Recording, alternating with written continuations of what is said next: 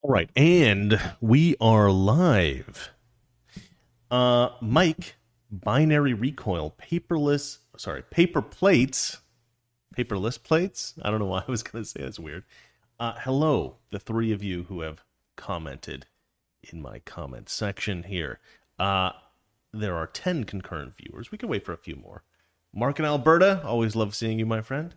Um, what is that? Salty Canada? Is that what that is? All right. So, so, so, I have so many things to talk about, um, but there is uh, something we have to address here.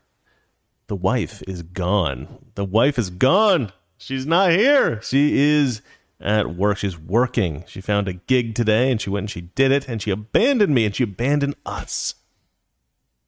That's okay. She needs to get out sometimes. Uh, it gets a little crazy in here since I work from home. And uh, so if she's not working, you know, we're stuck in the house, uh, stuck in the relatively small apartment together for many, many hours at a time. Now, when I'm working, I do kind of shut things out. So we are isolated to some degree, but uh, yeah, we do. It's good to get a- away from each other from time to time. Um, let's see here. So I I wanted to bring a couple things up, but let me first throw on the intro because why not? You know, we are the least professional show on YouTube. I am toxic. Valeria, who's not here today, is masculine, and yeah, and we are toxic masculinity. So let's let's do the intro, huh? Toxic masculinity. All right, so there's something I wanted to throw at you guys. A couple of things, but uh, the first thing. All right, let me do the second thing first. No, no, let me do the first thing first. So there is uh, a project that I'm considering doing. Now, I have a lot of projects. I've done a lot of projects. Of course, I'm still working on my AOC and the squad cartoon. We, we, we actually just went through that last night, me and my partner who was working on that with. And we do have a, a pretty good plan. And I do think that that will be out sometime this year. Um, it's a lot of work doing cartoons. There's so much work to do for a cartoon. The the the biggest I mean, there's a lot of big things. Let's not get into that. But I have a new idea and I wanted to know what you guys thought of it because it's not actually political, but it is something I want to do for YouTube. So we all know that YouTube blocks the hell out of conservatives like myself. Uh, but there are certain kinds of shows that are popular on YouTube that YouTube doesn't care to censor. Obviously, the left wing media they don't censor, which is incredibly frustrating for us. But there's also things that you don't censor that are also fairly harmful, but I think probably a lot of people consider them to be innocuous. And what I'm talking about here is um, Chris Gilbert wants to know where I am. uh, yeah, I'm pretty high up. I'm not going to tell you exactly what floor we're on. Valeria let it slip in a previous video, so if you want to dig through my previous live streams, you might find it. But yeah, we're pretty high up here in Los Angeles. Um, so this is where I'm where I'm going with this. There's something that everybody likes, that especially young people like, high school students, even elementary school students, college students, and these are science shows, science shows. And I've kind of think I've kind of come up with a way that I could hire a writer and I can hire an editor and I can and I can pump out science show videos. I can pump out probably something like 3 a week. Actually, I want to do a science video, a geography video, and a history video. One of those three every every week.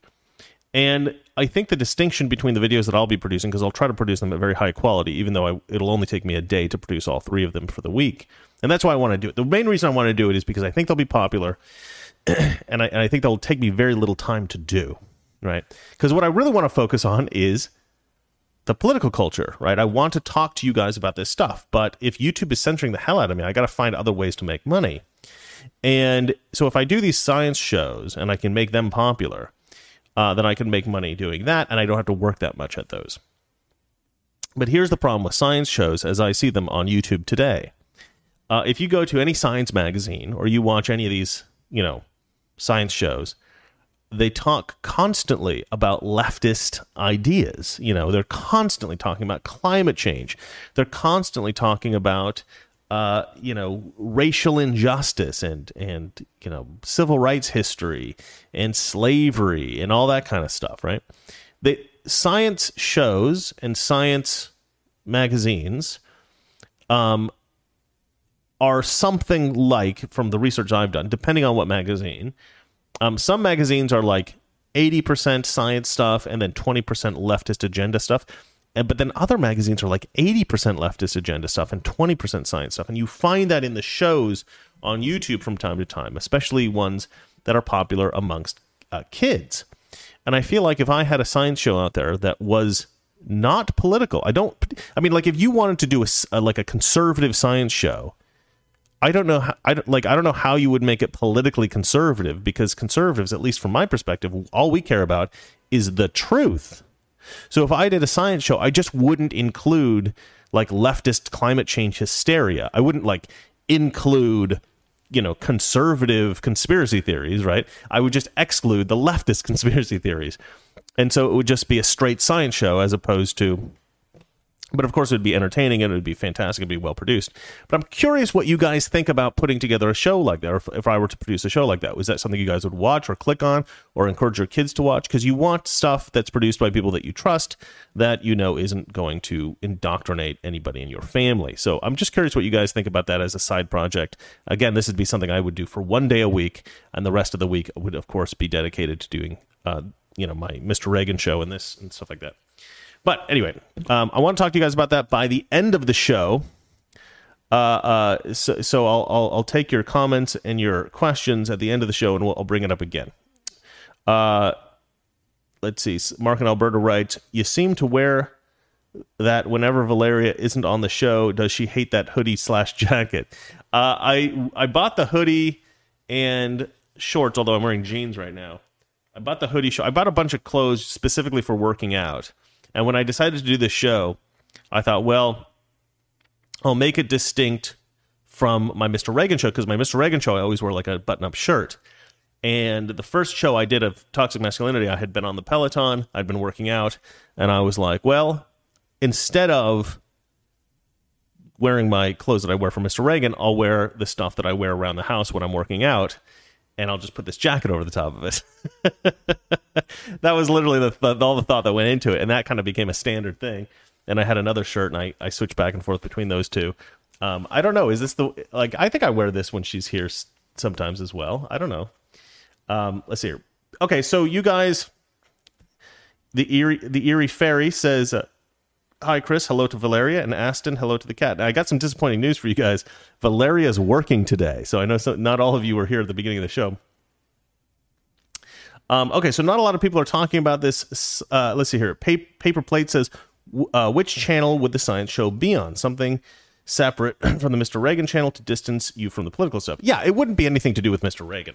This would be a completely other channel that was just dedica- dedicated to three shows a week one on all the new science innovations and weird science stuff that's going on like archaeological discovery stuff like that. The second show would be a geography show showing like you know we talk about one region of the world every week and we just go into depth about all the weird stuff about that particular r- region. So we talk about like the coolest things about london that nobody knows about or something like that right? And this is stuff i could hire writers to, to write for me. I would just give them an instruction uh, you know and then we would have the script I would go through the script, I would make the changes I need to make it sound more like me. And then I would do it mostly as voiceover, right? I'd do an intro of the show, an outro of the show. And we'd mo- mainly show clips, and every episode would be like, you know, five to seven minutes. Really short stuff uh, for kids. Oscar Oscar Joaquin uh, Joaquin Pablo Joaquin Joaquin I don't know. I don't know how to pronounce your name, man. Pablo says, "Who disliked already?" Yeah, we have this problem that somebody comes on our show every episode and hits the dislike button. we have some troll that comes on every episode and hits a dislike button. Um, Mark and Alberta says, first episode's about Alberta uh, in the geography show. Yeah, man, we could do Alberta because I, I like obscure things, right? I think obscure things are quite a lot of fun and you know things that you would never have heard about like uh, you know i could do an episode on astoria oregon right? Astoria oregon is where they filmed the, the movie the goonies. That could be fact number one because i think that's the most important fact of all about astoria oregon. There's all kinds of interesting facts about that you know that town that nobody's ever heard of. So like little stuff like that. Uh, hey louisiana mcpatriot good to see you on here So, but now here, so that's an idea that I had to do. I'm just curious about what you guys think about that. Uh, but we'll talk about the end of the show. The other thing I want to talk about before I get into the news is something I found called Viome, V I O M E. I think I talked about a little bit yesterday, um, but I wasn't like 100% all in on getting it. Well, I did get it. Um, I got, I went ahead and I bought one of these. What did I buy? What did I buy? So these are your plans and these are your tests you don't necessarily need the plan. That that you, you, if you subscribe to the plan, then it will do a bunch of different stuff for you. I didn't I didn't subscribe to this. That this is pretty expensive, although I might do that depending on you know what I think I need. Um, but uh, you know, but you can just do this test, right? This is the test. Well, this is uh, sixty bucks a month. But hold on, hold on. There's you can just go no products and then go health intelligence, gut intelligence. That's what you want. You want gut intelligence, I think. I think this is what you want. And you can just go ahead and buy this test. Test at home, results within three to four weeks. Oh, yeah, yeah, no, no. I did buy this yesterday, and I did talk about it on the show yesterday. Um, so this is something I bought for Valeria and I bought for me. And you go ahead and you get this, and it tells you how good your your microbiome is in your gut. And uh, and so hers the example they gave is hers is at 25 so of course over time she starts changing what she's doing and she gets it up to 52 and then uh, 76 and that's kind of what this is for. And so the idea behind this the guy who who developed this or he didn't even really develop he just bought the rights to use data from the um, from the US US uh, military which is kind of weird. They had done some research into trying to stop biological weapons from like destroying the American public. And they ended up with all this data, and they didn't know what to do with it because it was pretty much useless for stopping viruses. But what it was good for is finding out what your optimal diet might be. So your gut's filled with all kinds of microbes, and they react differently to different kinds of foods. And for some people, sweet potatoes might react with your gut flora in such a way that it would be very healthy for you. You could create more really healthy gut flora from eating sweet potatoes. But for your brother, eating sweet potatoes might actually exacerbate problems that you have, might interact with gut flora in a negative way and create um, and create some kind of inflammation in your body, which will start to create disease and other problems. And so when you take this test, you know you can do uh, something that a lot of people swear by is an eliminate elimination diet, right? They'll eliminate uh, food from their diet one by one until they find that something makes them feel good or they'll i think they eliminate everything from their diet. They just eat like steak and nothing else and then they slowly introduce things uh, into back into their diet right? Like corn and they you know they try that for a week and see if it changes anything and um, that that's a really tedious difficult process. With this test you just pay 150 bucks and then boom you know all the foods that you're you can eat all the foods you can't eat. Three months later you take another test and boom, you find out again which which uh, foods are, are good for you if you've been doing better. And I've been watching a bunch of videos about this, like last night, and these people's like, my life was changed by this, and I, you know, I, I, had all these health problems, and I, I did this test, and I stopped eating this, and my health got so much better. One girl was like, told me I couldn't eat almonds, but I'm obsessed with almonds. Like, who's obsessed with almonds? But this girl's obsessed with almonds. Like, I couldn't stop eating almonds, and then finally, like a year later, I stopped eating almonds, and I feel so much better now. And and it's really weird, uh, you know, because elimination diets and, and, and adding food back slowly and that kind of stuff can work, but sometimes food interacts in such weird ways that uh, it's it's like you don't feel the effect for like a week or something like that. So um, even reintroducing the food slowly might not you might not be aware that that's causing the problem. Um, I'm not exactly sure what all the issues are and like you know why you know why it's so difficult to identify which foods make you feel bad or which foods interact negatively with your body. But this thing is fantastic. I mean, I don't under I, I mean I don't understand why any everybody wouldn't do this. And and I'm not I'm this is not nothing that they've paid me to do. Like I'm not sponsored by them or anything. I just this is just something I found I think it's kind of like potentially like a miracle for people. And uh, Valeria gets annoyed with me for telling people to invest in crypto and stuff like that. But if I find something that I think is going to help the people that watch this show in some way, and I think quality of life is the most important thing in the world. Money is really great, right? But why why do we have money? We have money because we want to create uh, we want to improve our quality of life for ourselves for our wives for our for our children you know for whomever it is that uh, we love and we care about. So I called my parents. I was like, you guys got to buy this thing. Anything you can do to improve your quality of life, you need to do it. And doctors often misdiagnose people. I, I read in a story the other day that misdiagnosis is the third leading cause of death in America.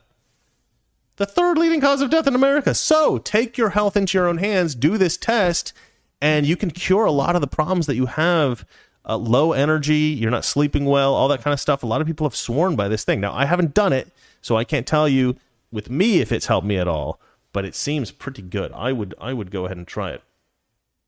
All right, that's it for me pitching products that I'm not uh, I'm not sponsored by and shouldn't care about, but I care about you guys, and this just seemed like a really great thing, so I wanted to talk about it. Um, but that's it for that. So let's get to the news, shall we?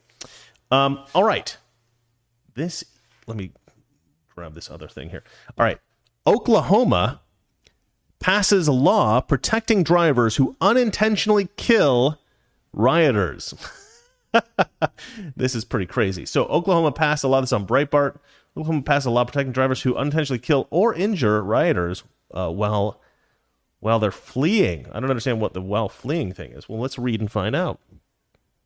So, Oklahoma just passed legislation this week offering protections to drivers caught in riots who unintentionally kill or hurt rioters. So, if like you're in your car, they surround your car, and you drive off, and somebody dies, you're good. And I love that because uh, I don't know if you guys have ever seen the footage of that guy who was who was beaten almost to death in the L.A. riots in 1992, but he was pulled out of his truck and he was beaten, and he's he's been he had like brain damage and he's been messed up for the rest of his life because of that. Uh, and those monsters who beat him, uh, especially like the, the the primary guy, he, he ended up getting out of prison and killing somebody else. Ended up murdering somebody else, getting out of prison. Like the people who beat that man should never have been out of prison, never gotten out of prison. But I don't want anybody to get into that situation where they're driving along, they come up to a riot, and they get pulled out of the car and beaten. So I love this in Oklahoma. You just can't you just can't like if you're if you're having a riot, you just can't encircle a car because uh, they can just drive off and and hit you. Let's see here. In addition, the bill increases penalties for people who block roadways during the demonstration. Uh, KHOU reported. Governor Kevin Stitt, I think they signed something like this, or they pr- proposed something like this in Florida as well. Governor Kevin Stitt signed House Bill 1674 into law on Wednesday, uh, the outlet continued. The measure says drivers will not be held liable if they flee the scene of a riot and injure or kill individuals if they think it was necessary to protect themselves uh, from serious injury or death. And this would have actually protected uh, Rittenhouse. You remember the the Rittenhouse guy? He he would have been protected by this, I think. Um, the bill also states the driver must ex- exercise due care when the injury or death occurs. So this is specifically for drivers, not for people shooting. So maybe Rittenhouse would not have been protected. Um, so you have to be try to be careful. Uh, the bill was crafted following a viral altercation last summer where a pickup truck, truck drove through a crowd protesting the death of George Floyd on a Tulsa interstate. Why is anybody protesting the death of George Floyd? He was a criminal. He was a bad dude and the police officer was restraining him, and then he died of a drug overdose. I, I, hate this whole concept that the guy murdered him. I hate that there was a guilty verdict, and I hate that that's what how everybody's going to frame it from now because it's absolutely false. He died of a drug overdose. Just keep telling everybody that because people will pretend that's not true, and it just pisses me off. All right, several people were injured in the crash, including one man paralyzed from the waist down after falling off an overpass. Um, that's that's that's pretty tough. But you know, I wouldn't have wanted to see the the person in the car uh, uh, uh, murdered by those folks. And you know, it's a tough thing. Like I don't know, it's it's a messy situation. The protesters shouldn't be violent. That, that's that's all I have to say about that. Uh, protesters damaged the vehicle as it moved through the group, and witnesses accused the driver, who was with his family, of intentionally driving through the crowd of protesters. I mean, if he's with his family, I mean, if I'm with my family, I'm sorry, guys, I don't care about you guys so much. Uh, however, he was not charged, nor should he have been. HB 1674 also makes it a misdemeanor, punishable by up to a year in jail and a $5,000 fine to block a public street during a demonstration, the outlet said. I love that. That should be the law everywhere in the country. No blocking cars on public streets. Because what you know what if your what if your grandmother's trying to get to the hospital after having a stroke or something like that? And she could live for another 20 years if she could just get through the traffic but she can't because BLM's there. That's like the worst thing ever right? Let's see here. Um citizens saw numerous riots in Oklahoma and across the nation in the summer of 2020 no kidding.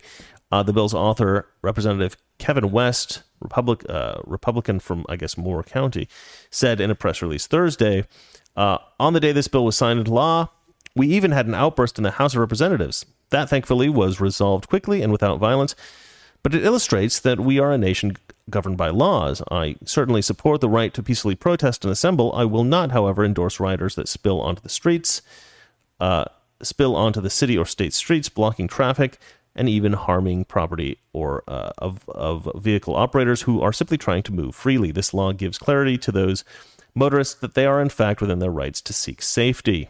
I love that. Because it, it is kind of symbolic, really, right? Because obviously, if you're fleeing a scene and somebody is incidentally hit by your car uh, because they're blocking traffic, I mean, they're, they're standing out in the street, um, certainly you should never be charged for that. Uh, so this is more of just, I think, a symbolic gesture. Uh, you know, with regard to the law, I don't think it really changes much. Black Lives Matter protesters descended on the Oklahoma House of Representatives chamber Wednesday to block debate on several bills, including, according to Breitbart, marchers loudly chanted their chanted their protests of several bills, including one designed to protect people being attacked in their vehicles during protest. The report said, "Oh, hey, buddy, hey, somebody wants to say hi, guys." Yeah, yeah. This is uh this is the world, the world. Meet Aston. Uh okay, so Valeria's not here, so you're coming to hang out with me, huh? All right, we're gonna have to you're gonna have to go because I'm in the middle of the show here. All right, all right. Chat soon, little buddy. Um. All right, yeah. Sorry, I didn't actually put it. I just realized I wasn't on the uh, Breitbart news article that's what happens when Valeria's not here. I, I lose track of what I'm doing. All right, well, that's the article there. If you want to read it, it's uh, it's pretty interesting. I'm, I'm glad that they did that. Uh, yeah, so now there's some protection if you're running away from the mob. The mob, not really the mob, a mob, A Black Lives Matter mob in uh, in Oklahoma. All right, let us move on to the next story, shall we? Uh oh, I've got to get my stories up here. Let's hear. USPS, U.S. Postal Service, mon- is monitoring Americans' social media accounts in a covert operation. So I think probably most of you guys have heard about this already. Uh, this is this is a, pretty disturbing uh, thing that we're seeing here right now. Um, let's go ahead and read this though. This is from the Daily Caller. The U.S. Post Postal Service's Law Enforcement Division is running a covert operation tracking and collecting American social media posts, Yahoo News reported. The Postal Service's Internet Covert Operations Program monitors social media accounts for inflammatory posts and protest plans, according to an Internet document obtained by Yahoo News. The U.S. Postal Service investigated Parler and Telegram accounts that reference protests that were supposed to occur on March 20th for the so called International Day of Protests, the document showed. Uh, analysts with with the U.S. Postal Service inspection, uh, sorry, U, United States Postal Inspection Service Internet Covert Operations Program. Good lord, that's quite a uh, quite a title there. Uh, monitored significant activity regarding planned protests occurring internationally and domestically on March 20th, 2021. What happened on March 20th? I, I don't even remember anything happening on March 20th. Do you guys know what they're talking about? I don't even know what they're talking about. All right. An international government memo said, according to Yahoo, uh, locations and times have been identified for these protests, which are being distributed online across multiple. Yeah, I don't know what they're talking about. Uh, multiple social media platforms, including right wing leaning Parler and Telegram accounts, the document said, according to Yahoo. The document didn't explain why the USPS was engaged in alleged uh, covert surveillance operations monitoring American citizens' uh, protest activities. The Postal Service said that ICOP is part of the broader effort to assess threats postal workers face during public information, or sorry, using po- public information, according to Yahoo. Okay, so any protests are of particular danger to postal workers now, apparently. I don't know why they're monitoring conservatives specifically. Hey, buddy. Hey, you do know I'm I'm live, right? Okay. Can we can we skedaddle? Come on. Okay. All right. We'll just leave him there. Let's see here. Oh. Um yeah, I don't like why why are conservative protests so much more dangerous to postal workers than Black Lives Matter protests or Antifa protests. I would think that they would be far more dangerous than conservative protests because how often do we burn buildings down? How often do we murder people?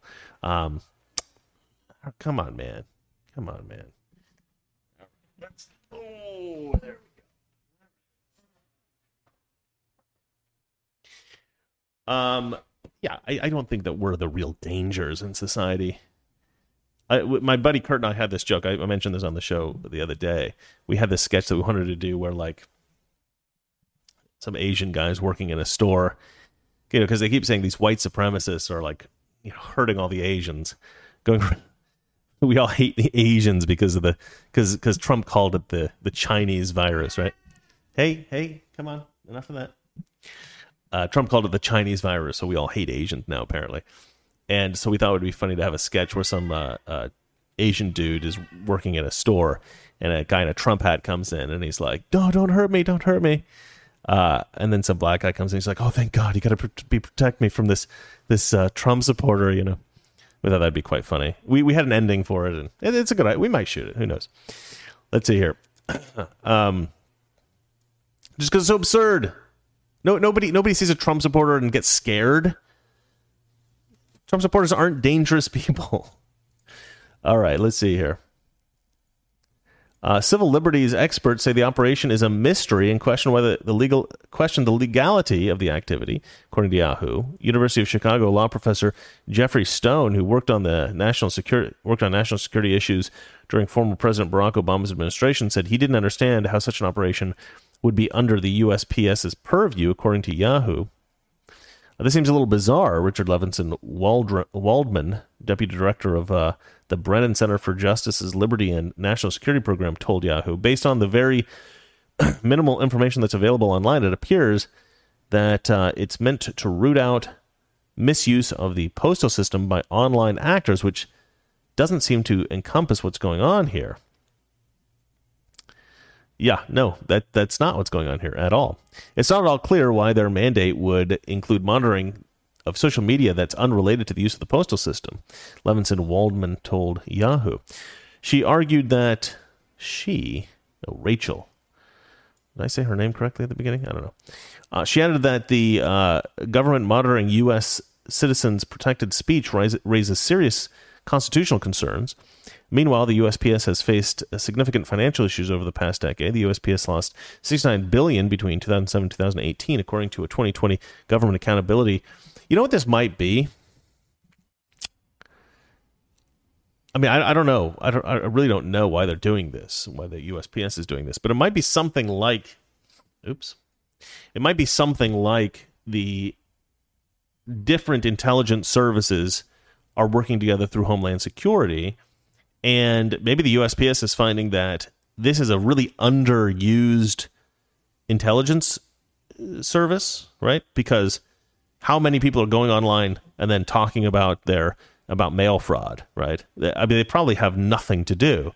So Homeland Security or somebody probably was like, okay, well, why don't we set up a why don't you, why doesn't your division do this? Because this is more helpful to us, right? Um, which I don't know if I care that much about that. I don't know if I care about them doing stuff that maybe the FBI should be doing or something like that. I don't, I don't think I care. But what I do, what does bother me, is the idea that they're spying on Americans. And yes, I know it's public information, but keeping tabs on ordinary Americans who aren't doing anything wrong, like I don't really understand this concept that the federal government has. I mean, even the, even though these people are Democrats, I don't understand why why they're fixated on this idea that like Trump supporters are violent. They're they're obsessed with this idea that we're going to somehow go around, you know, murdering everybody and burning everything down. It's like over the past year, haven't you seen who does that? I mean, you can come on my show, you can watch my show, right? You can you can go turn on YouTube, you know, open your computer, open your phone up, find the YouTube app, click on Mr. Reagan, click on toxic masculinity, and you'll see what a Trump supporter is like, right? I mean, you could go to, there's a lot of people like me on YouTube. We talk about this stuff. We interview Trump supporters. We talk about all this stuff all the time. And we're not violent people. We're not trying to kill anybody. We're not trying to hurt anybody.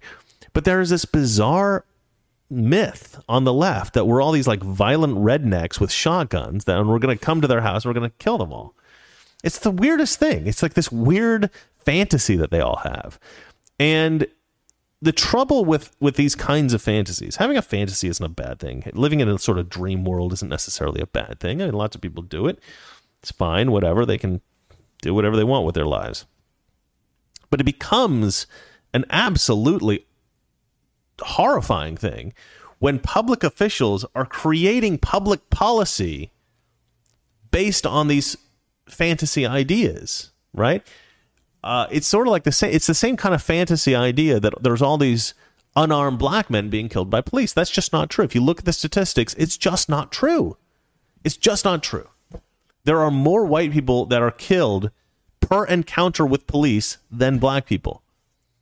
If you have 100 white people who commit crimes and, are, and encounter police during the execution of their criminal activity, and you have 10 or 100 black men and they encounter police while in the process of committing crime, more of those white men will be killed than those black men.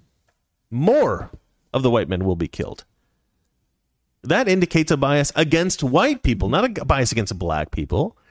Now the left will say, "Oh, but more more black people are killed, you know, per capita according to the population of black people. There's a higher percentage of black men that are killed than than white men according to the population of white men as a percentage of their population."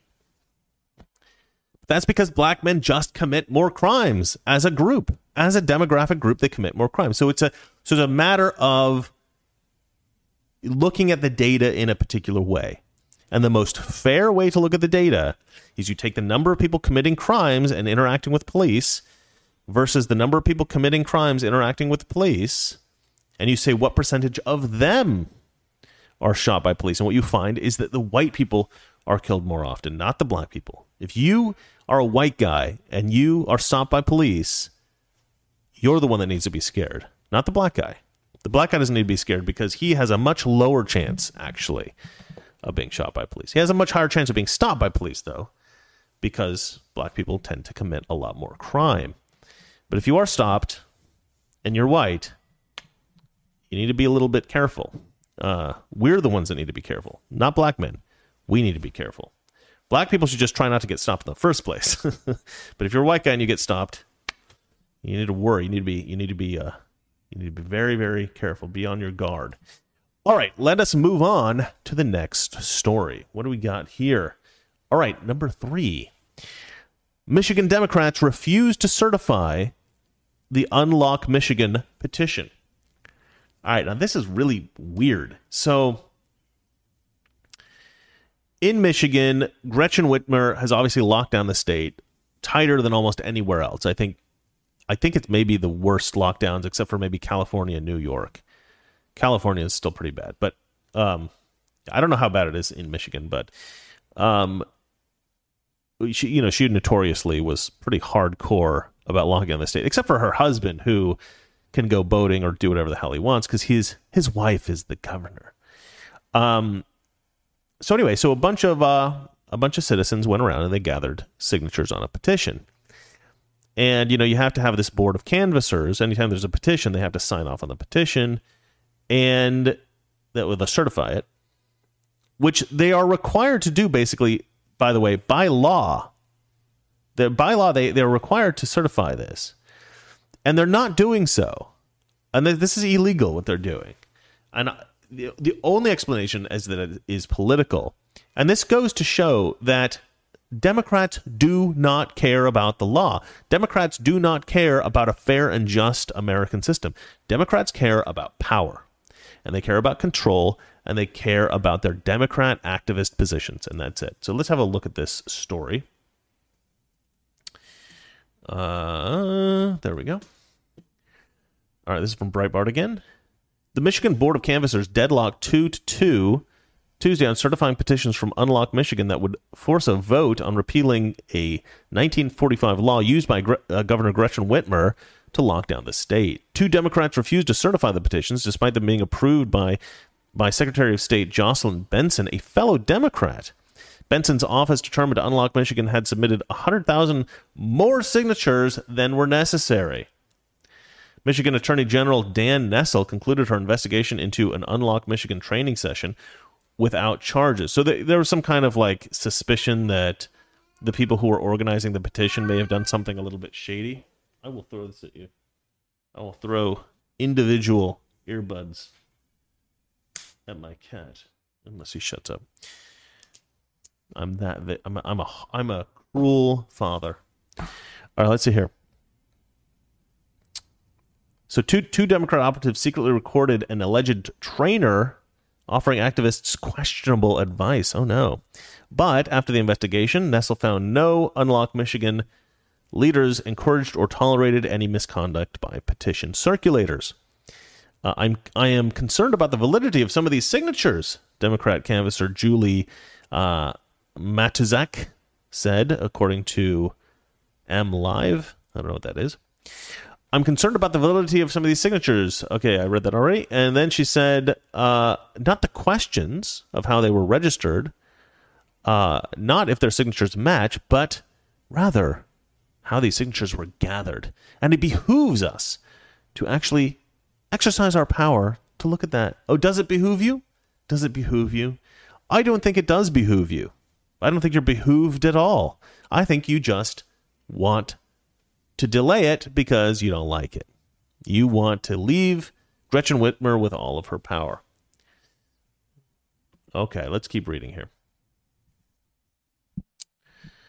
Uh, all right, Matuzuk Matuzek made a mo- motion. I, I, can't read these like Polish names, and and my my great great great grandfather was Polish, so not racist, not racist. Matuzek, I think it's Polish maybe she's not, maybe she's something else, uh, made a motion for another investigation, which also failed two to two. Democrat member uh, Jeannette Bradshaw said it was the board's duty to ensure Unlock Michigan followed the rules. Well, they're but they're not. I mean, they're not following the rules. Unlock Michigan appears to have followed the rules, but they're not. Let's see here. The the canvassers. I mean, uh, we shouldn't delay just because we disagree with the content, Republican Tony Daunt said. Of course you shouldn't. The Secretary of State's staff report was very clear. It showed ample signatures have met the qualifications and that it's recommended for passage. Recommended for passage by a Democrat Secretary of State. This was very grassroots driven. And I think it'll be a huge disappointment to the people of Michigan, especially given everything that's gone on. Amanda Fisher, assistant director of the National Federation for Independent Business, told WLNS. You know, I think things like this are actually good things. I think it's good when Democrats abuse their power in this way because I think that it does open the eyes of some moderates, some left leaning moderates, some Democrats. I think it does open their eyes a little bit. It gives them a hint that, like, eh, not everything's exactly right here. There's something's a little bit something smells a little fishy, and that that's when things start to change. You know, I think I hope people start to shift right a little bit. Uh, let's see here. Unlock Michigan spokesman Fred Wszolek. That's definitely that's got to be Polish, right? Um, said his group may go to court to have the petition certified according to Alpena News. He said here uh, there's no doubt that Unlock Lock Michigan submitted sufficient sufficient signatures to require certification. There's no doubt that the board's clear what the board's clear legal duty was. Do we need to seek? Oh, I'm sorry. I'm so sorry. Okay, closing that.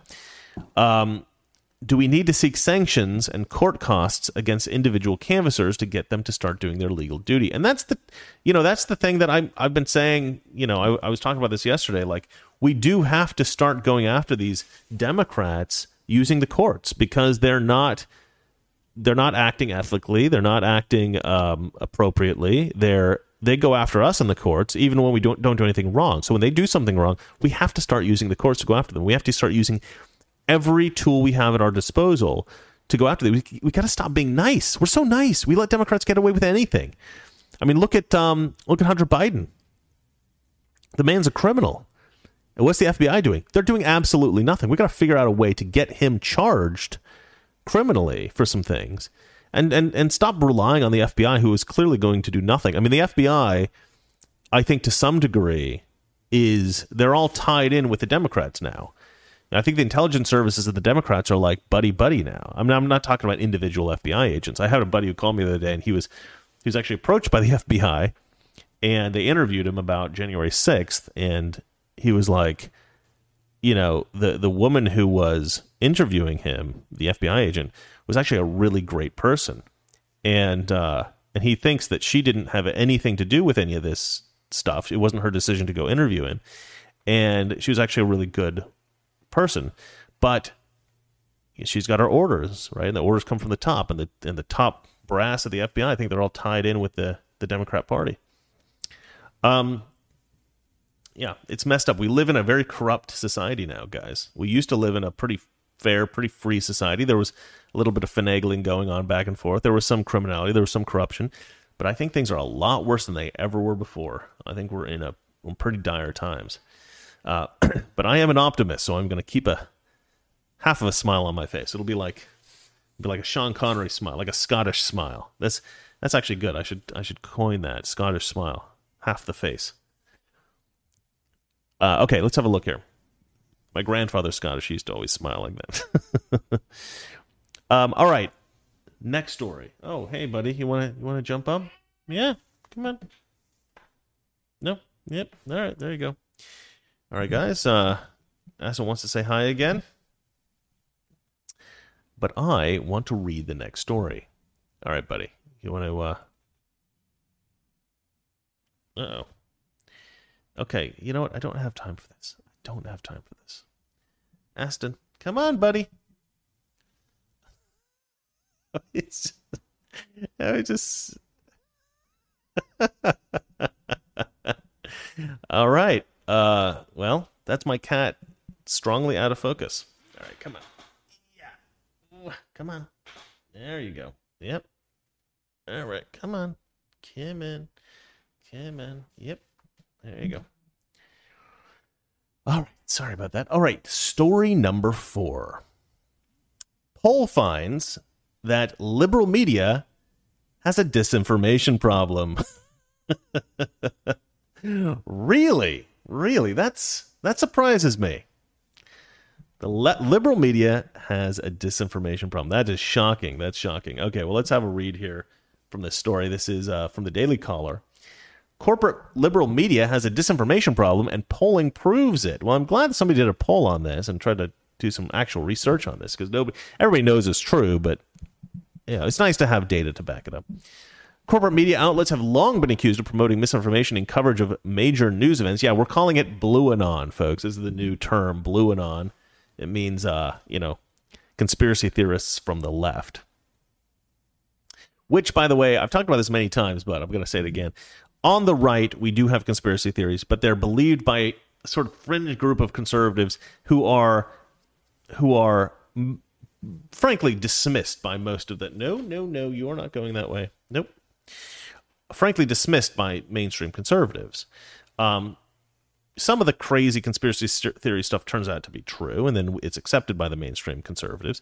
But for the most part, we dismiss most of the crazy conserv- uh, most of the crazy conspiracy theory stuff on the right. The, the the the distinction is that with the left, the crazy conspiracy theory stuff is coming from like CNN.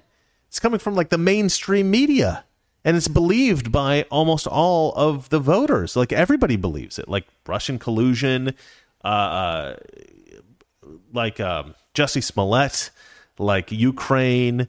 Uh, well, like uh, what was the one where he said like soldiers were? He said something about soldiers being uh, losers and suckers. Like there's all this stuff that the, the, the mainstream media just pumps out, and it's all lies and it's all fake. It's it's conspiracy theories.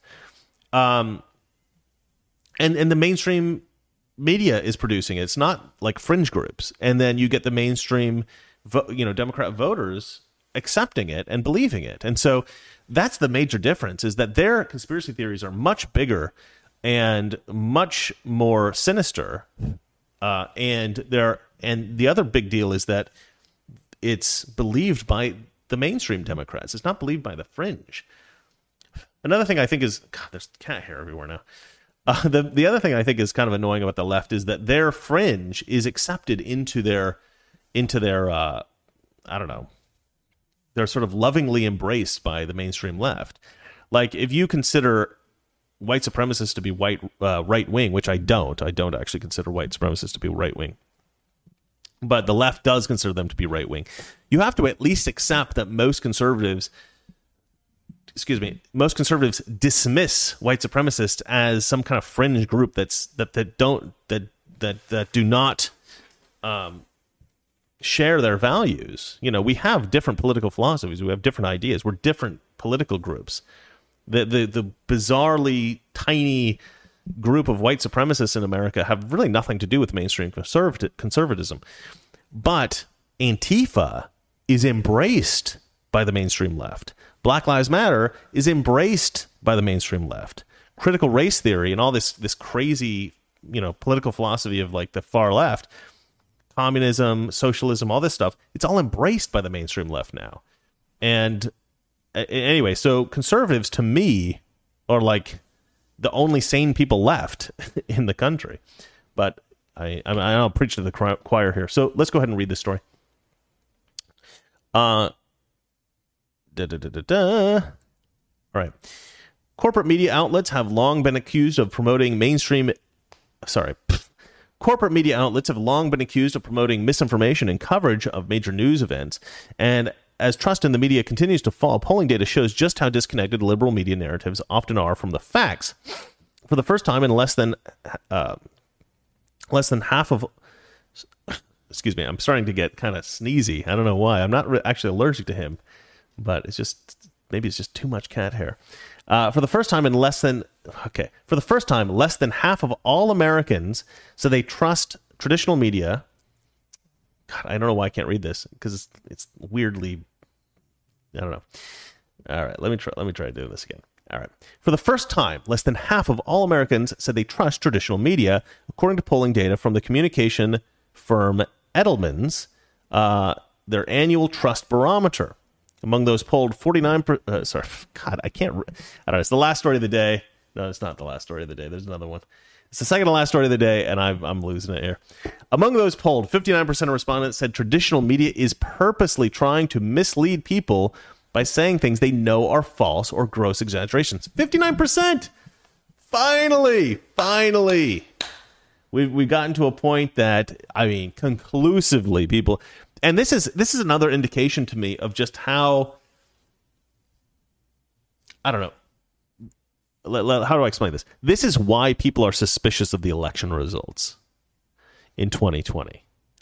Uh, and to appease Susan Wojcicki and the YouTube gods, let's just say the election in 2020 was totally fair. There was no funny business. Joe Biden won totally fair and square, honest, there was nothing bad ever happened. Uh, but the reality is, a lot of people don't believe that. And why don't they believe that? Because they know that the media is lying to them. Uh, and numbers like this if if if 60% of people think the media is lying to you and you know they're privy to all this and nobody was excited for Biden to win and there were so many people that were so excited for Trump to vote for Trump I mean, it just seems a little suspicious, doesn't it? So it's natural for a lot of people, I think, to question the validity of the election. But we're not allowed to talk about that on this show, are we? So I guess we'll just have to move on. Let's see here. News coverage of recent trends include the police killing of unarmed black people, the COVID 19 pandemic, and Russia appear to have followed a similar pattern. Corporate media outlets promote false or exaggerated stories, and polling data in turn uh, shows liberals are more likely to believe Okay, hold on. Sorry. Uh, this is written kind of weird. Uh, corporate media outlets promote false or exaggerated stories, and polling data, in turn, shows liberals are more likely to believe in misinformation about those trends. Yeah, no kidding. I love that. I love that this poll. This poll, though, I want to. I want to kind of dig in. Maybe I'll do a full video on this for Mr. Reagan. This is great. Let's see here. Police killings. The U.S. experienced nationwide civil unrest last year following the police involved killings of George Floyd and other black people. Corporate media outlets and racial justice advocates repeatedly uh, claimed that those high profile incidents were proved, sorry, those high profile incidents proved structural racism in law enforcement and that police officers were killing unarmed black people at high rates. This is not the best written. Varun Hukeri, you got to be a better writer. This is a difficult story to read. Uh, let's see here. Uh oh. Have I lost my place? There we go. Uh, all right. The Washington Post called police violence in a. Uh, okay. The Washington Post called police violence is a public health problem. Yeah, see that's that doesn't make any sense. That's not a that's not a proper sentence. What's your name? Varun? Varun? You need to, you need to sort out your ability to write here. This is no good.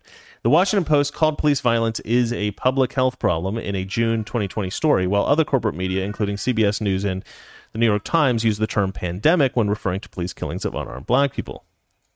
The Skeptic Research Center survey uh, conducted in February found roughly 44% of respondents who identified as liberal or very liberal believed more than 1,000 unarmed black people were killed by police in 2019. Chimney Christmas. Additionally, 8% of very liberal respondents and 5% of liberal respondents believed that the number was at was at least 10,000. I think it was something like 10 or something, wasn't it? Yet only 12 unarmed black people were killed by police in 2019, according to a Washington Post database. Okay, 12 uh, uh, of police shootings, mapping police violence and research. Uh, a research and advocacy group reported a similarly low 27 deaths in its database of police shootings. Look at this. Look at this. Liberal or very liberal people 44% of them, 44% of liberal or very liberal people believe that a thousand unarmed black men were killed by police in 2019, more than a thousand. And 8% of them are severely mentally handicapped. Uh, sorry, of liberal people and or very liberal people, and 5% of liberals are so mentally handicapped they think that it's at least 10,000, at least 10,000 black men. And the number is 12, ladies and gentlemen. 12. I mean, you don't get more out of touch than that. That's unbelievable. Okay. Okay. Okay, let's see here.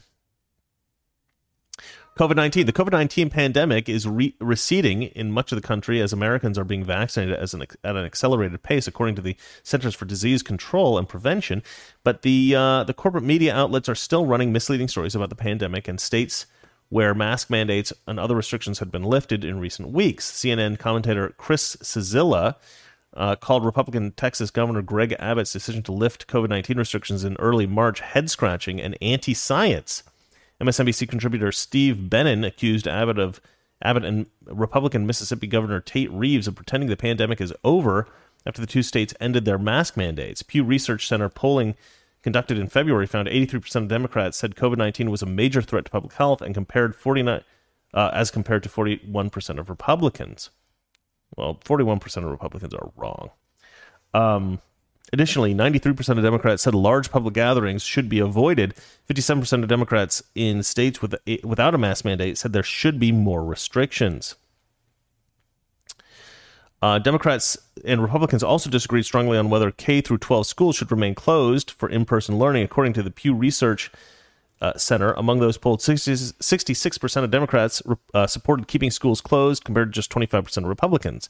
I mean, it's just all about where you get your news, isn't it? I mean, these people are just being lied to.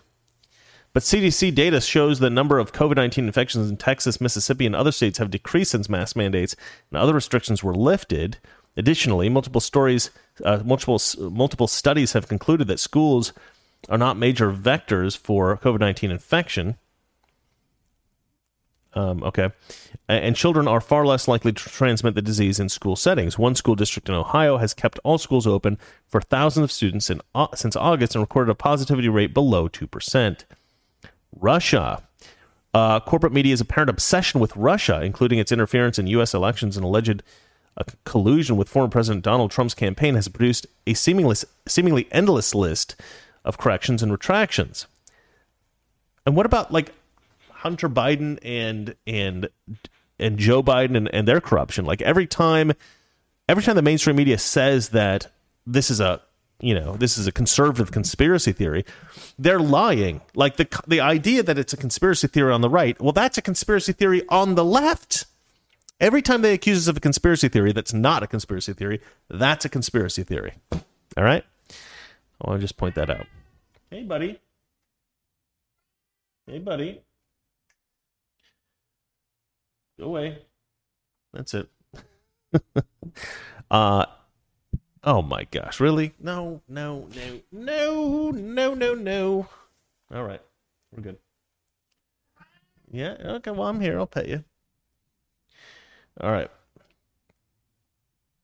NBC News warned in an October 2020 story that Russia could interfere in the 2020 election by shutting down the power grid, locking up election computers, and even tampering with voter rolls.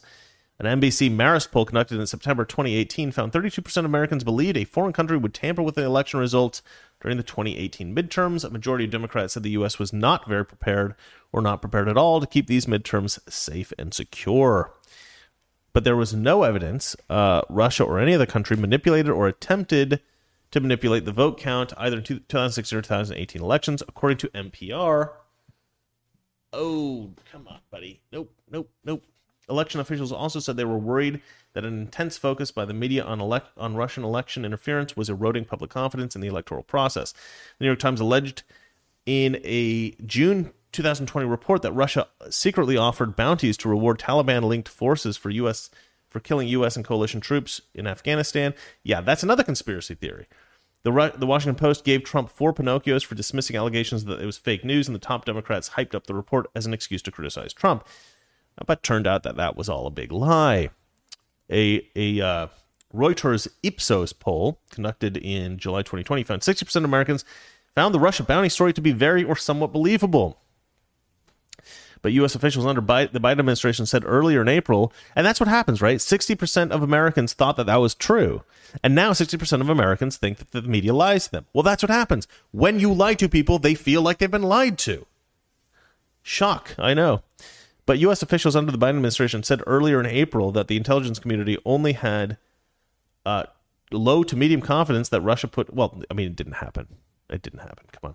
White House Press Secretary Jen Psaki offered no apology on behalf of, behalf of President uh, Joe Biden, who also promoted the dubious story. Nor, nor did Joe Biden say anything about it. He just kept hiding or doing whatever he does. All right, that story that that was a really long article, much longer than I had anticipated. So, um, I don't think it's a huge surprise to any of you that the mainstream media lies.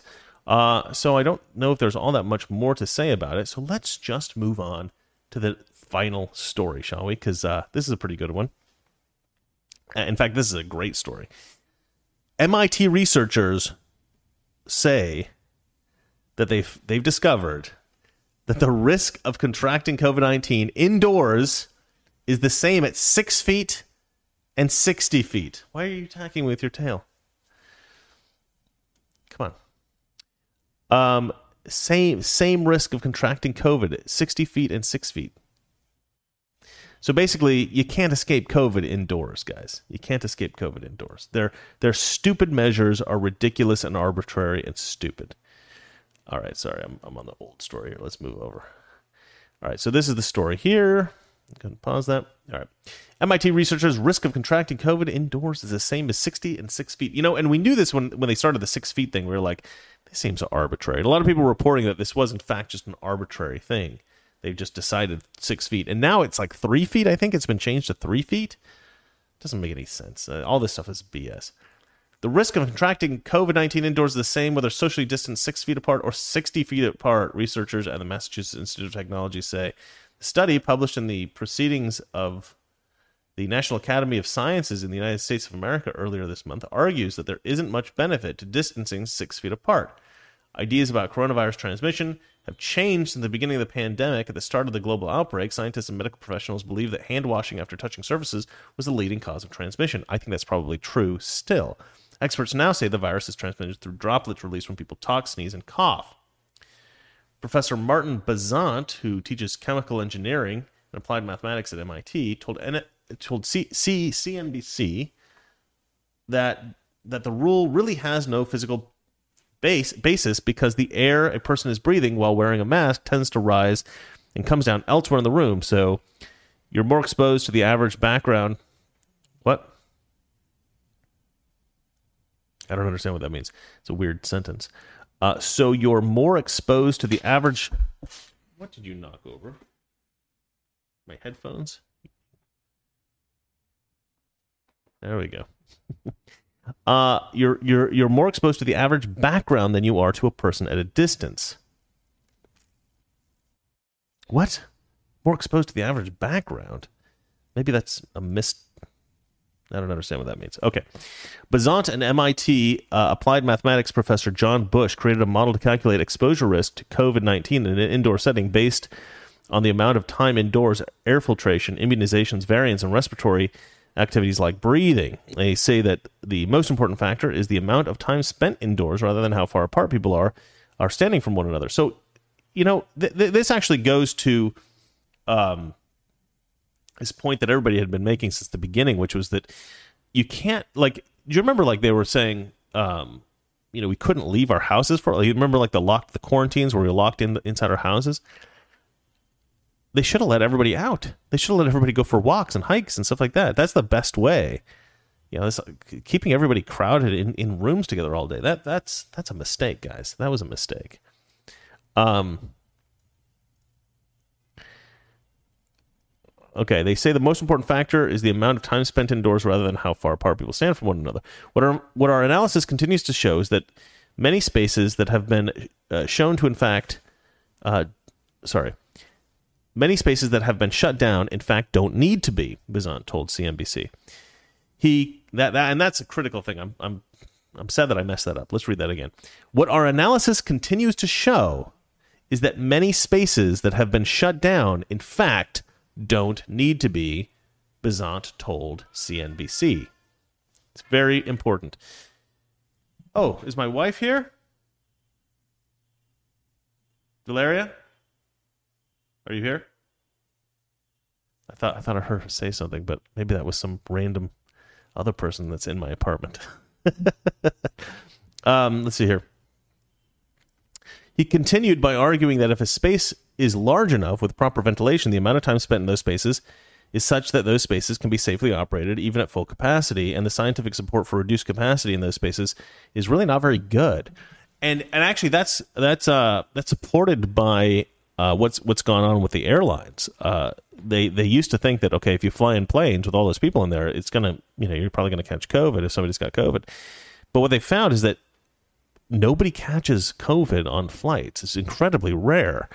Uh, and much more rare than they would have thought. And uh, Valeria and I have traveled all over the country since uh, since COVID started, and we've never caught it. We've never caught it. So we might have caught it like very very early on, and so we have some kind of an immunity to it. We're not sure.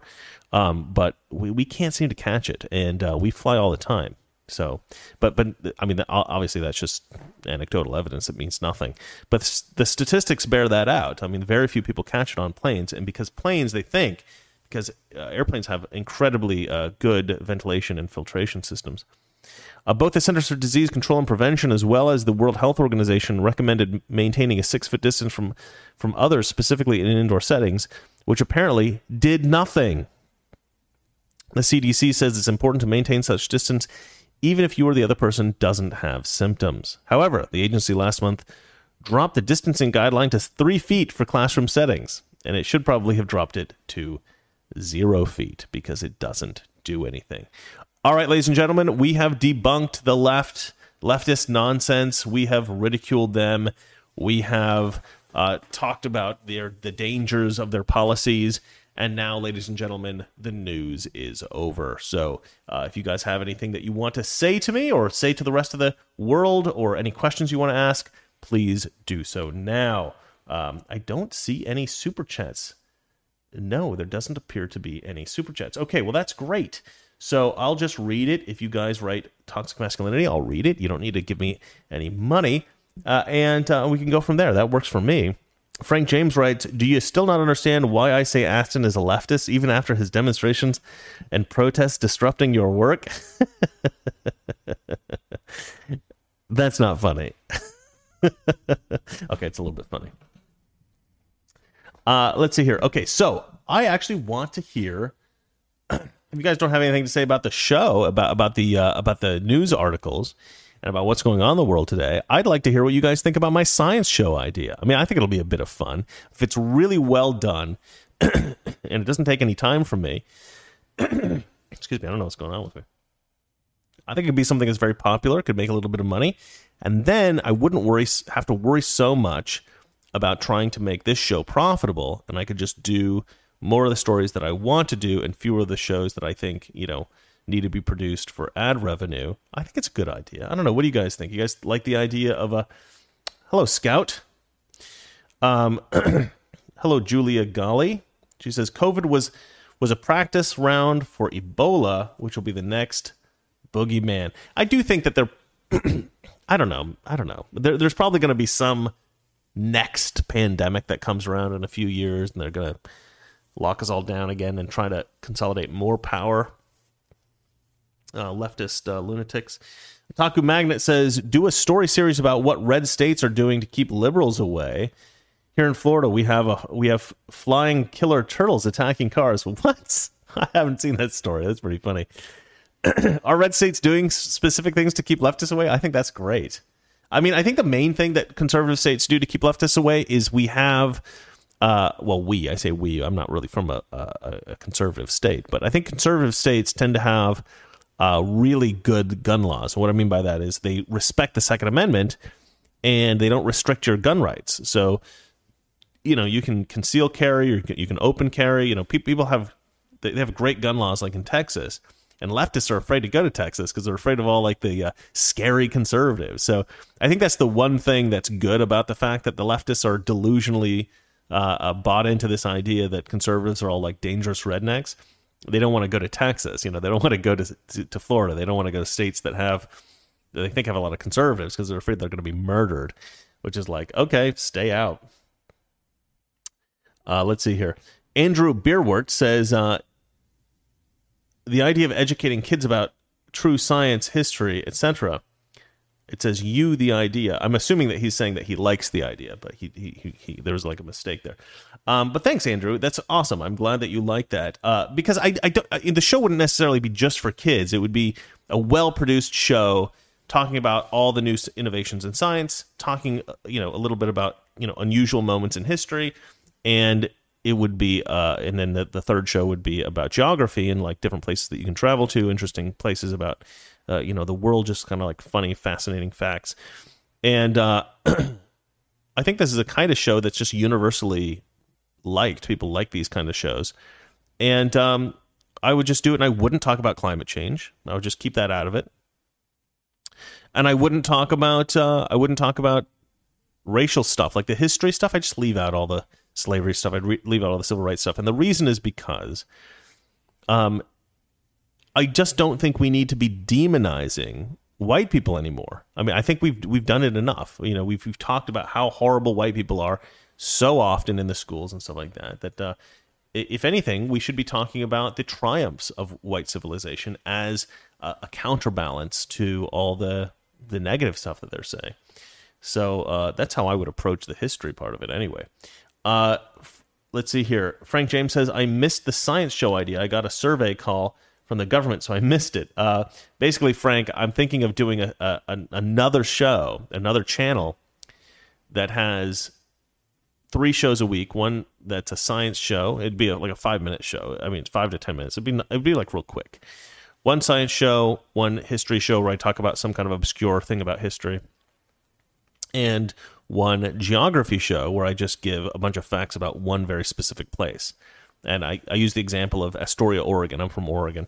Astoria, Oregon was where they shot the movie The Goonies, right? So that would be like that would probably be like the number one fact about Astoria, Oregon. But there's a lot of interesting facts about that that town, and nobody's ever heard of it. Nobody knows anything about it. I think it'd be a fun show to do. You just say like the ten craziest things about London or something. You know, I don't know, whatever. And I, I, I think it'd be a good show. It would only take me one day a week to, to shoot it if I got people to write it for me. And of course, I would edit it and I would fix that. And if I got people to edit it for me, all I'd have to do is shoot my bit, send it in. Uh, they would collect all the clips and everything. You know, we'd have a template. And if we could do it really professionally, I think we could make a, a pretty popular show pretty quickly and it wouldn't take me much time. And that way I could I wouldn't have to worry about money as much. That's the big thing. Like I don't want to have to worry about the money that I'm making from this show. And the reason I'm worried about that at the moment is because YouTube has their boot on my neck. I mean, YouTube keeps constricting my channel, and I'm worried that my income is going to go down more and more and more. So I want to have this sort of other thing. So just curious what you guys think about that. If you think it's a good idea, uh, maybe it's a good idea, maybe it isn't. I probably shouldn't have spent so much time on it on the show today, but it's just what I'm thinking about lately. Kiana Hurt right? Uh, it would have to be more like Mr. Reagan, but you have a good voice for the science stuff. Um, well, I would want to make it less like Mr. Reagan. I'd want to make it, you know, it'd be my voice. The only reason that I would be doing it at all, and I wouldn't just be like paying somebody else to to host it, um, it is because and this is kind of an arrogant thing to say, but it is actually very difficult to find somebody who's good on camera, who can do, who can record on camera, who is watchable, right? Uh, I'm a decently watchable person. I'm, you know, I'm not probably the most, you know, I, if I were in movies, I don't know if I'd be like the most successful movie star in the world, but I probably do all right. You know, I did a YouTube channel, it did all right, uh, and uh, and there are certain people in this world who can speak into a microphone, look at a camera, talk to camera, and they're decently watchable. Um, I've tried to get other people to do shows some of them have been successful, some of them haven't. So uh, it's kind of hit and miss. It's tough to do. You know, it's a tough thing to do. And it's something I know I have the capacity to do it and to do it well. And so it's something I would want to do myself. And then also I wouldn't have to pay somebody. But again, it would be something that would only take one day a week. So it's something maybe I do on Sundays and I could dedicate the rest of the week to doing really good content for Mr. Reagan and for toxic masculinity. Um, but yeah, again, it wouldn't really be about um, it wouldn't be anything like the shows that I'm doing now. It would just be this other side project. Let's see here. Uh, Andrew Beerwart says, "I love the idea of the shows." Oh, thank you so much, man. Yeah, you that's you wrote that up here, but you didn't. There was a kind of typo there. Let's see here. Uh, Herbie Hancock says, "Holy shit! There are flying turtles in Florida." Joe Black says, uh, will you guys be moving to the swamp that's in Florida? I bought a gun as soon as I got my driver's license. Valeria does want to move to Florida. I've lived in Florida before. I have a best friend that lived in Florida for many years. Uh, in fact, I have a really good friend I just got off the phone with. He's in Miami. So, I mean, it's it's very possible. If I were to go work at Newsmax, I would have to go to Florida. I'd, I'd, I'd want to go to Florida, but I don't know. I don't know. I don't know. I don't know. I like colder weather, which is weird that I live in LA. Uh, Frank James, do a show where you dumb everything down like for children, but make it for teaching lefties about reality. You know, Frank, that's kind of what I was thinking of doing. I mean, that's kind of the idea, right? The idea is to do a science show and to leave out all the leftist garbage. Uh, and yeah, you do, you you would kind of talk about it in a, you know, not not in an infantile way, or so it sounds like you're speaking down to people, but you would want to do it in a very clear way. Um, and that's something that I, I want to do always. You, you know, I think people think of speaking clearly as the same as speaking down to people, and I don't think that that's the same thing at all. You can talk about very sophisticated topics in a clear way, and and that's that's just the best way to educate people. I mean, my favorite teachers were teachers that kind of seemed like you know children's television show hosts when I was in college, you know, and they're talking about very sophisticated issues, you know, like theoretical physics and stuff like that, and they're but they're speaking about it in ways that you know they use metaphor and they're they're they're entertaining and they're interesting. And the clearer that you can express something i think the better uh, no matter what you're talking about. And that makes your that'll make your show more popular. That'll I, I think in politics people don't like to speak clearly. We talked about this in the show before. People like to use esoteric language and, and convoluted uh, you know sentence structures and stuff like that in order to make people think they're smart so they don't have to actually say anything that people can criticize. Because if you're if you say something that's convoluted that people can't understand using big words and stuff like that then people will think oh well i don't understand that so you must be smarter than me so i'll just accept that you're right. And that's what a lot of leftists do. I do not do that i speak very clearly and very deliberately if you disagree with me then we can have a discussion but I don't ever want you to be confused by what I'm saying. I don't want anyone to be confused by what I'm saying. My friends nor my enemies. I want everybody to know exactly what I'm trying to express. Let's see here. Otaku Magnet says, uh, do, do science. Start with doing one show here once a week or more. We need a break from the same commie crap. Well, I'm not going to do it on any of my existing channels. I would do a different channel. I don't. I haven't come up with a name for it yet.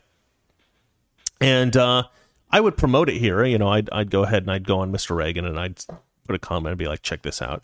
That's how you would first get an initial audience, right? And then it would spread from there. Um, but yeah, I mean, I'll probably I'm going to start out with a pilot. I've already got. I'll, I'll, give you guys my list actually of uh, of topics for the pilot episode. You want to hear my list of topics for the pilot episode? So, Disney has perfected animatronic eye contact, and it's super creepy. and you guys should look that up because that is creepy. Um, the next one is American honey is radioactive, and apparently this is this is crazy. This is because of the nuclear bomb tests that we've done in America. Somehow we still got very low level radiation in honey, which is like as bees produce honey because everything's low level radioactive in America now because of our, our bombing tests. It's fascinating. Uh, I didn't write the script part for that. I just have the headline. Scientists at NASA have created a simulation of two black holes orbiting each other and literally bending space time. That's pretty cool video. You guys will want to check that out. Russia is planning to put a cosmonaut on the moon by 2030 and build a moon base. And I'll actually read what I wrote about that because I think it's kind of funny. I wrote The Russians plan to build a moon base worthy of the ultimate Bond villain and I also wrote, uh, the plan is somewhat ironic considering that most Russians believe the U.S. moon landing was faked. That's true. Both of those things are true. Bond villains like moon bases, and Russians think the moon landing was faked. That is true. Uh, Egyptian archaeologists have discovered the lost city of Aten, uh, and this is this this has given archaeologists uh, an insight into the average lives of Egyptians as opposed to just the pharaohs, which is mostly what they've been able to study so far, which is quite cool. Um, scientists have created the whitest paint ever. I don't know if you guys have seen YouTube videos on this, but there's a lot of YouTube videos on like the blackest black paint, and it, and it like absorbs so much light that it looks like a hole. Well, now scientists have developed the whitest white paint. So I've written that uh, this combo will inevitably be used to create the most intense chessboard ever. Uh, and then I've also written about an animal called the spring hare, which glows in UV light, which is pretty crazy and I've and I've written about a worm tornado, which is a weird phenomenon that nobody understands. Um, so those are the those are the things that I've I've researched that I would put in the first episode so far, um, as I'm considering producing this little pilot thing, um, and uh, you know, and th- I would probably produce maybe something like five more stories. So I was probably not, I wasn't quite done when I wrote that script. and then I got to write it out and see how it how it is, and it would just be something fun for people.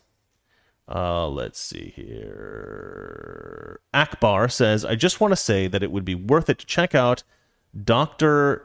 Sucharit Bhakdi and what he says about the thing. The science shows it's a good idea. Oh, sorry. The science show is a good idea. Just make sure the three of you host it. The three of us what me and Valeria and Sakachi Cardi.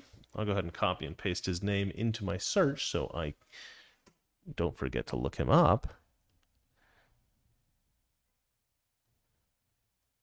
Oh, okay. So he's he he he's he's an immuno he's an immunologist who's talked about uh, COVID, and it seems like he thinks it's some kind of a conspiracy theory or something like that. Well, I'll, I'll go have have a look at that.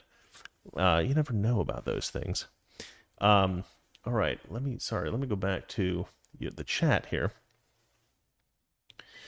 Uh, Mark and Alberta says, like Adam ruins everything, but with less guest stars and no political agenda.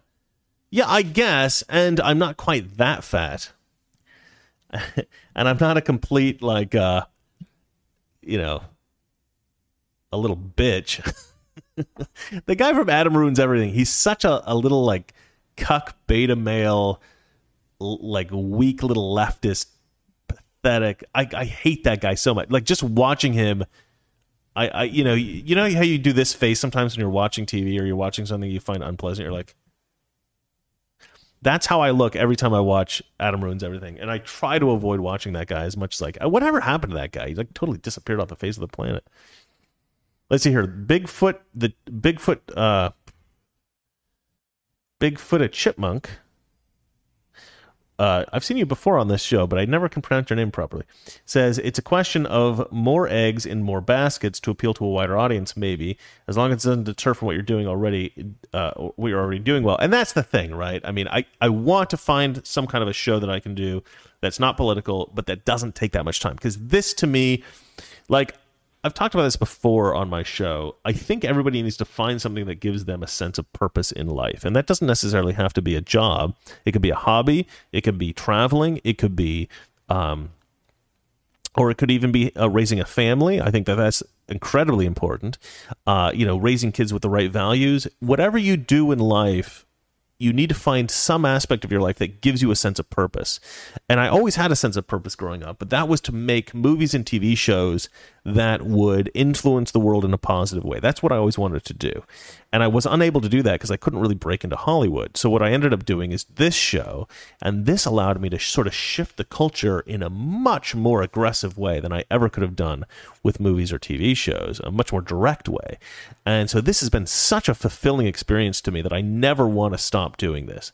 Um, it, I want to always have some kind of show where I'm talking about about politics, where I'm trying to push the culture in some some way, and I want it to be as popular as I can. And one thing that's been really frustrating to me is that YouTube has been censoring me massively, and this this re- reduces my reach, which is really frustrating because even if you don't agree with me, I want you to I want you to have the option to hear what I say, and I want you to be able to push back on me. And if I turn out to be wrong about something, I mean, YouTube and these tyrants that run these social media sites, they should allow all of us to have the benefit of being proven wrong.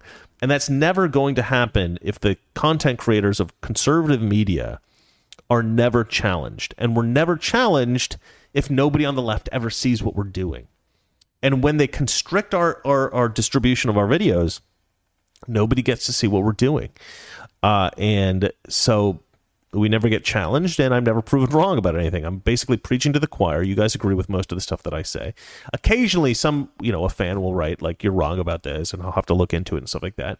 And uh, usually I turn out to be right, but uh, occasionally occasionally I admit that I'll, I'll, read something and I'll be like, "Oh yeah, yeah, yeah, I can uh, I'm going to sort of shift my position on that, right?" Um, but I have no I have no like significant challenges to most of the major ideas that I have because I don't have any leftists that watch my show. I want trolls. I want people to push back. Uh, I don't want it to be 90, 99.7%, you know, positive, you know, like to dislike ratio on all my freaking videos. It's all 99.7% like to dislike or something around there. And the reason for that is because nobody on the left ever sees my videos. And that's, you know, people talk about Arizona for some reason. I have a lot of friends in Arizona. Nice place. Uh, Frank James just gave me money and uh, a director's chair. Thank you so much, Frank. Let's see here. Rightful king of the Poles, Grand Duke of Lithuania. I have some Polish ancestors. I mentioned that earlier. Writes a thought experiment for liberals. Whenever Biden does something, they should ask how they would feel if Trump had done it. Doubling cap gains is dumb. Um, yeah, yeah. I think you know what's funny about that I always do that myself. I always say, well, what would I say if this was a conservative that did this? And then if a conservative does something and they're criticized by the left, I always say, well, what would I say? Uh, you know, if a Democrat did that, would I criticize them? And then I'll criticize the conservative if I, if I think the Democrats are right, or I'll, I'll I will defend the Democrat if I think that the uh, the Democrats are are right uh, to defend them, defend him. And one thing that was interesting is that there's a couple of things I've defended that I think conservatives don't like that I've done that, that or they wouldn't necessarily appreciate it. So I don't talk about it a lot. But one case is I don't think that Joe Biden is a pedophile, and that's something that uh, you know. Uh, I mean, for the most part, most conservatives talk about Joe Biden and his hair sniffing problem and his getting a little too close to little girls and kissing them and stuff like that. Uh, they talk about it more in a joking way. Most conservatives don't talk about uh, Biden as like a straight up pedophile, but some do. In fact, there's a significant number of, of conservatives that do. Uh, and, you know, it's it's I can't tell you that you're wrong because I don't know. I don't know if Joe Biden is a pedophile, and I, in your perception is totally, you know, totally valid, and that could be the case. I don't think so, right? I, I think that Joe Biden's one of these guys. He's got a family. He's got a bunch of grandkids. He likes kids, you know. Uh, but uh, you know, but I'm a very optimistic guy. I didn't think that Michael Jackson was a pedophile. I was just like, oh, he probably just likes little kids. You know, he didn't really have much of a, you know, he likes the innocence of kids. You know, he's. I'm a bit naive when it comes to stuff like that because I because I genuinely have a kind of optimistic view on life. Like I grew up in a very good family, right? A very good family, and and all of the adults were very supportive and nice to all the kids, and um, there, we didn't have any of that kind of trauma. We didn't have any kind of weird stuff, and you know, all of our our my my parents were very good people, my aunts and uncles were very good people, and my grandparents were very good people, and all the cousins had a very sort of good upbringing, and, and we were it was a very wholesome, nice environment. It was the kind of environment that you see in movies and TV shows from like the 1960s and 1950s, you know, and so to me, I think, you know, when I was growing up and you had all the different age groups, right? So you had the older people, you know, my grandparents, and you had my uncles and aunts in, in a big range, right? And uh, there's the oldest uncles and aunts, the youngest uncles and aunts, and then you had the older kids. I was one of the oldest oldest cousins, and then it went all the way down to like you know infants. So all the time growing up, I always had like little kids around, uh, uh, my cousins and stuff like that, and uh, I don't know that that just that whole concept of that I that whole like inappropriate behavior with kids and stuff that wasn't anything to do with my world. Like I never even knew that that kind of stuff really happened in in the world really growing up. And but you still liked the kids. You know, the kids would run around and they were a bit of fun and stuff like that. And everybody with children or or ne- nephews or nieces, they, they they know there's something lovely about children, right? They they are innocent. They do have this kind of and so I expect, I try to see the best in people. And so when I see somebody like Joe Biden, you know, hugging a little kid or giving him a kiss on the cheek or, or something like that, I try to think of the best of it. Now, could I be wrong? Of course I could be wrong. Of course I could. So I don't push that issue particularly. But I do think it's a little bit disingenuous to jump to the conclusion that he's a pedophile, especially considering the fact that I've seen a lot of pictures of him kissing on the lips incredibly ugly women, like older, nasty women. Like Joe Biden just seems to me to be a touchy feely guy. Is it appropriate in 2020? I don't know. Probably not. I don't know. I, I prefer like the old innocent times of like the 50s and 60s where people didn't really even think about that kind of stuff. And, you know, people were more just about family and, and, you know, I don't know, man. I, I don't know. I come from a much more innocent place, I guess, a much a place where you didn't have that kind of those kind of issues, or at least I, I never heard about anything like that uh, as a kid. Uh, so I try to give people the benefit of the doubt. I try to assume everybody's somewhat decent, uh, but I could be proved wrong. And I kind of had the same reaction to Cuomo. You know, like to me, what was really bad about what Cuomo did was Cuomo was guilty of of policies that that led to the deaths of a lot of people in those nursing homes. And to me that was outrageous. All the women who accused Cuomo of sexual misconduct were he he didn't actually do anything. He didn't like touch them. I think one girl he kissed or something like that. But for the most part, he he was just like making offhanded comments and like, you know, flirting with them and stuff like that. That's I, I don't know, man. Like that's kind of the same stuff Trump was accused of. And I defended Trump and I'll defend Cuomo. I don't think that what he did was particularly bad. But the Democrats are in a bad position because they can't defend him because they attacked Trump so hardcore and they t- they attacked uh, uh, the Supreme Court. What's his name? And they they just basically attack anybody who flirts with any girl, and they're just like, "You're evil. You're abusing your power." Frank James says, "Use Aston in your new video series." Yeah, that's, that's a good idea. I should. Otaku Magnet says, have Valeria be the host. Seeing her practice her pronunciation will be good for her. You know, I, I asked her if she wanted to do a, like a Russian version, and she was just like, no. Uh, yeah, she doesn't. She does not love being in front of the camera, unless she can just be quiet and be beautiful. She she doesn't mind it then. Uh, Frank James says, "Turth Storytime had some potential." yeah, I, I could continue to do that. The only the only reason that I don't do that is because the only reason I was using the Turth Storytime thing was because I wanted to avoid talking about election stuff, you know, and that was a way to do it where I didn't actually have to use any of the words or any of the characters uh, in real life, and I could create this sort of fictional version of it. Um, but I don't talk about the election that much, so I didn't. I haven't made a, another video since. Frank James says, You're full of SHIT, Chris. Thanks, man. Uh, let's see here. Herbie Hancock says, I can be a troll if you like. Go for it, man. Uh, Akbar says the three hosts would include Aston. I'm not even joking. I think it would pull in a bigger audience if you just incorporate the cat. Cheesy, yes, but cats will pull in viewers, period. I might just do that, Akbar. I might just do that. I think you can make a very good point. All right, ladies and gentlemen, I think that's it for today. I'm going to get working on my Mr. Reagan videos, which are not finished, and I'm going to work a little bit on this new show.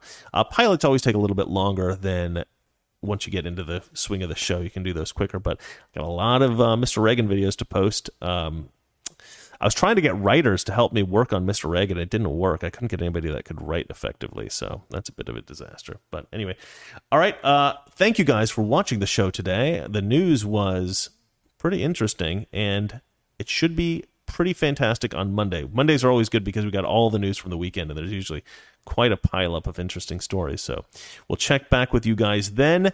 In the meantime, uh, remember this is the least professional show on television. Uh, I'm toxic. Valeria is masculine. She will be back on Monday. And thanks for watching. Toxic masculinity.